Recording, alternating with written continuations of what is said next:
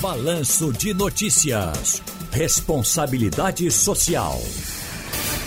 Hoje com Felipe Saboia, colunista nosso aqui também do Responsabilidade Social, de toda essa, essa equipe maravilhosa do Instituto Etos. Tem um prazer de estar com ele mais uma vez aqui conosco também na Rádio Jornal.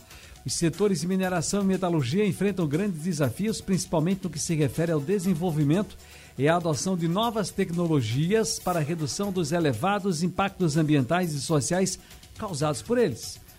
No caso da mineração, o enorme tamanho de algumas operações, a quantidade de carga movimentada e os objetos, aliás, os rejeitos gerados têm representado riscos para diversas regiões e populações. Eventualmente, afetadas por acidentes e mecanismos ineficientes de deposição e monitoramento. Já a metalurgia é um dos setores mais intensivos em energia e emissões de gases de efeito estufa, sendo alvo direto das ações de preservação do clima de todo o mundo. Deixa eu falar sobre esses desafios agora com o setor de mineração do aço no Brasil, com o engenheiro de produção e mestre em políticas do trabalho e globalização, Felipe Saboia, diretor adjunto do Instituto Etos.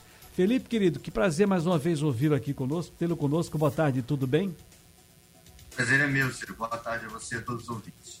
Então vamos falar aí sobre esses, esses impactos ambientais, vamos falar sobre os desafios para o setor da mineração né, nessa, nessa tarde de, de, de quarta, de quinta-feira. Quais os maiores desafios para a redução dos impactos ambientais causados pela mineração e pela metalurgia no Brasil, Felipe? Já existem soluções definidas, definidas para minimizar esses problemas ou ainda é algo em construção?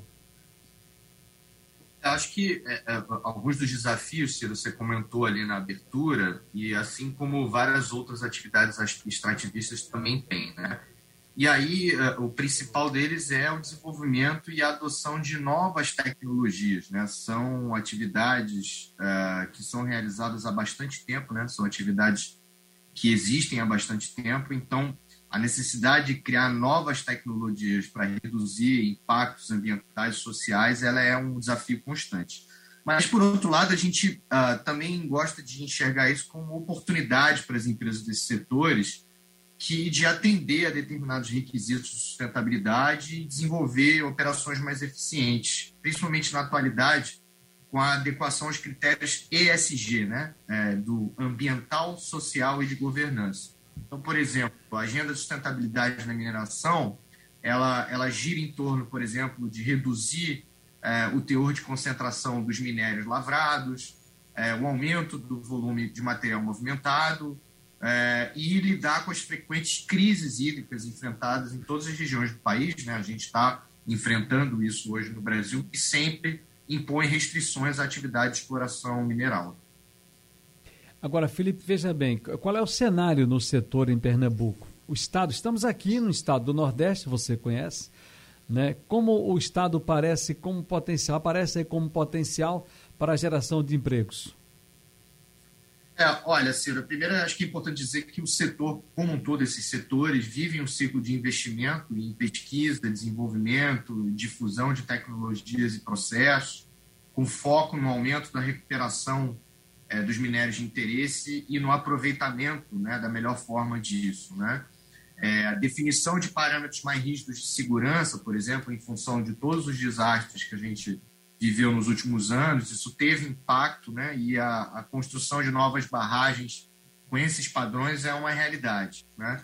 No caso é, de Pernambuco, são vários empreendimentos desses setores, principalmente pela importância do Estado, né, em algumas cadeias produtivas, como a automotiva, mas eu cito um em fevereiro desse ano, o projeto Serrita, né, da, da Trilha Gold Serrita, da Cedro Mineração, para extração de ouro no Estado, é, e que tem a perspectiva de gerar aí 300 empregos diretos e mais de 3 mil empregos indiretos na região do sertão de Pernambuco. Né? E aí as oportunidades vão desde a área administrativa até a atuação na mina propriamente dita. Né? Então, esse potencial social de geração de emprego no momento que o país vive, os impactos da crise, é muito importante para a retomada da economia. Né? Muito bem. Felipe, muito obrigado aqui mais uma vez, é sempre bom vê-lo. Dá, dá, um abraço aí ao nosso querido professor Caio Magre, viu? que a gente também está com saudade dele, é sempre bom tê-lo conosco também.